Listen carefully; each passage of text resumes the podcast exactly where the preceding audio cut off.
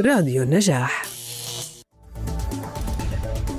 أعلنت مؤسسة عبد الحميد شومان جبل عمان عن موعد حفل إشهار وتوقيع كتاب كتابات في فهم السينما للباحث السينمائي عدنان مدانات وذلك يوم الأربعاء الموافق الثاني من شهر آذار في تمام الساعة الخامسة مساء. يقدم الحفل الكاتب نور الدين شبيطة ومداخلة الناقد والرسام محمد العامري حيث ستبث مباشرة عبر تطبيق زوم وصفحة المؤسسة على الفيسبوك.